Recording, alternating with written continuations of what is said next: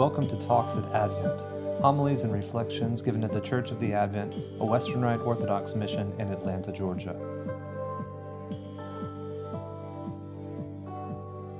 In the name of the Father, and of the Son, and of the Holy Ghost, God is one. Amen. The end is near. That's what the sign says carried by the first man in the cartoon. But right behind him is another man carrying a sign that says, This will never end, and saying to the first guy, Your optimism disgusts me. Two attitudes toward life in this world the worry that all this could be over at any second, and the somewhat dry wish that it just would be already. And these aren't the attitudes of the religious versus the secular, or even the holy versus the unholy. St. Paul himself admits in his epistle to the Philippians that part of him wishes he could just depart this life sooner rather than later, uh, mostly so that he can be with the Lord in heaven, but also as he hints, because to be here means to suffer more. But he says he's absolutely willing to do that because he has a calling, a sense of purpose, and above all, genuine love for those that he's serving. But that doesn't make his desire to depart any less real. There's an Orthodox podcaster who I'm social media friends with at a distance, and his perspective on many things over the years has helped me. In a podcast essay he did several years ago, he said, I recall some, somewhere around my junior high years, I wanted to be dead. my desire to be dead wasn't a morbid thing, nor, as I recall, was it a descent into the abyss of uh, clinical depression or serious suicidal thoughts. I hadn't experienced any childhood abuse or any such thing. I had a good life as a child, though I didn't always think so in my adolescence and 20s. But as a child, there was a weariness in my bones and of what I knew of life even then, and a deep intuition that in death there would be a mysterious, mystical joy, and if not joy, at least a respite.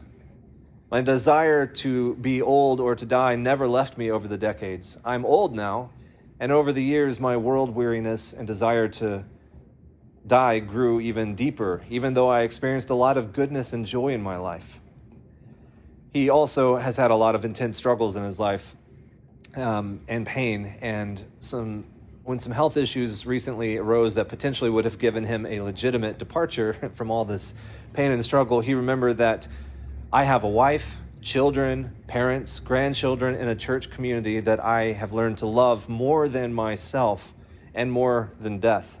He concluded, Our birth and burial are the parentheses within which we live in the flesh as God did and learn to love as God loves. I still have classes to take before my graduation. So, as the Facebook meme says, if I had known I was going to live this long, I would have taken better care of myself. But here I am still, and by God's grace, here I will remain until I have learned to love God and let his until I have learned to love and God lets his servant depart in peace. Now, I may be misfiring here today, describing something that no one here ever feels, in which case, I truly thank God that your delight in the blessings of this world and your comparative lack of suffering allow that for you. Serious, truly, I'm not saying that with my tongue in my cheek. But for many of us, I suspect, um, we experience both perspectives, and that sometimes, like St. Paul, we're torn. Thankfully, the lectionary passages today give us some direction to help us navigate these dual feelings. The end is near, says St. Peter at the beginning of today's epistle passage. Actually, in our translation today, it's the end of all things is at hand. That's basically the same thing, isn't it? Or is it? What does he mean, the end? Is he saying that the world is about to end and Jesus is going to return for the final judgment and the cosmos will dissolve in fire? The English word end is kind of funny because it can mean just a cessation of something to, to end. But it can mean also a final purpose, as in the phrase, the means to an end. It's in that sense an end as uh, the, the final purpose that St. Peter is using the word. And the Greek that he's using is sort of similar to our English end in that it can be used in different ways. But most often, the word he uses, telos, um, which is the word translated to end, is according to the Strong's Concordance, the definition is a consummation, the end goal or purpose, such as closure with all of its results. It's the same word Jesus uses on the cross in verb form, tetelestai. It is accomplished.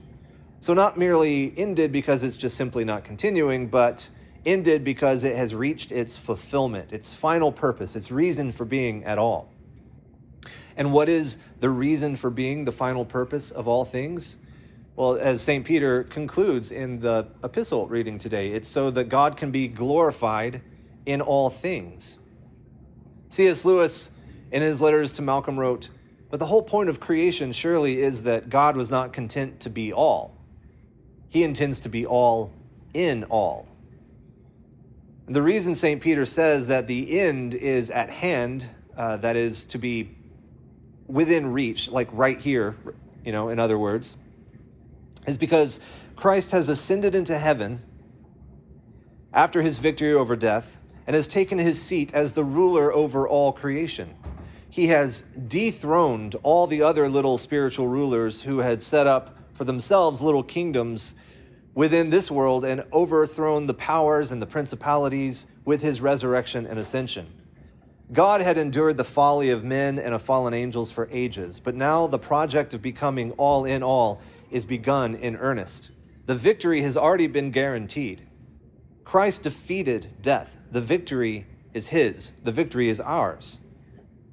But now we pursue the enemy as after David defeated Goliath and the Philistines fled in fear, the Israelite army pursued the Philistines as far as the entrance of the valley into the gates of Ekron, and the wounded of the Philistines fell along the road to Shaaraim, even as far as Gath and Ekron. See, we have the dignity to fight in the Lord's army, to defeat evil through our imitation of Christ's love and self sacrifice. And yes, that means that suffering will be involved for us here. Otherwise, we couldn't follow Christ on his path. And his path is the only path to the salvation of our souls and bodies. This is an opportunity for us, a chance for us to be like Christ, to extend and, in a sense, complete his work. Now I rejoice in my sufferings for your sake, says St. Paul, and in my flesh I complete what is lacking in Christ's afflictions for the sake of his body, that is the church. What's lacking in Christ's afflictions and his suffering? I thought he said it was accomplished. Well, it is accomplished as far as his giant slaying work goes, but he leaves the little Philistines for us to help him mop up so that we can learn to be like him. Or what's even more, that we might actually participate in his own work and victory. All that's left of Christ's afflictions is that we participate in them. That's why he left us here in the world for a while.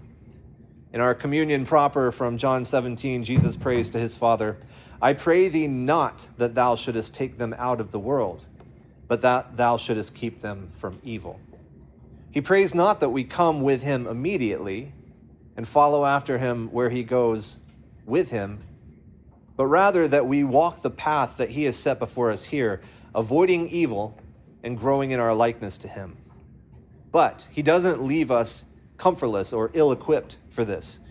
He does send his Holy Spirit from the Father, which we will celebrate next Sunday, and earnestly pray for a renewal of that this week until we get to Sunday. Our collect for the day sums it all up. O God, the King of glory, who has exalted thine only Son, Jesus Christ, with great triumph unto thy kingdom in heaven, we beseech thee, leave us not comfortless but send to us thine Holy Ghost to comfort us and exalt us unto the same place whither Christ our Savior is gone before, who liveth and reigneth with thee and the Holy Ghost, one God, world without end. Amen. Talks at Advent Homilies and reflections given at the Church of the Advent, a Western Rite Orthodox mission in Atlanta, Georgia.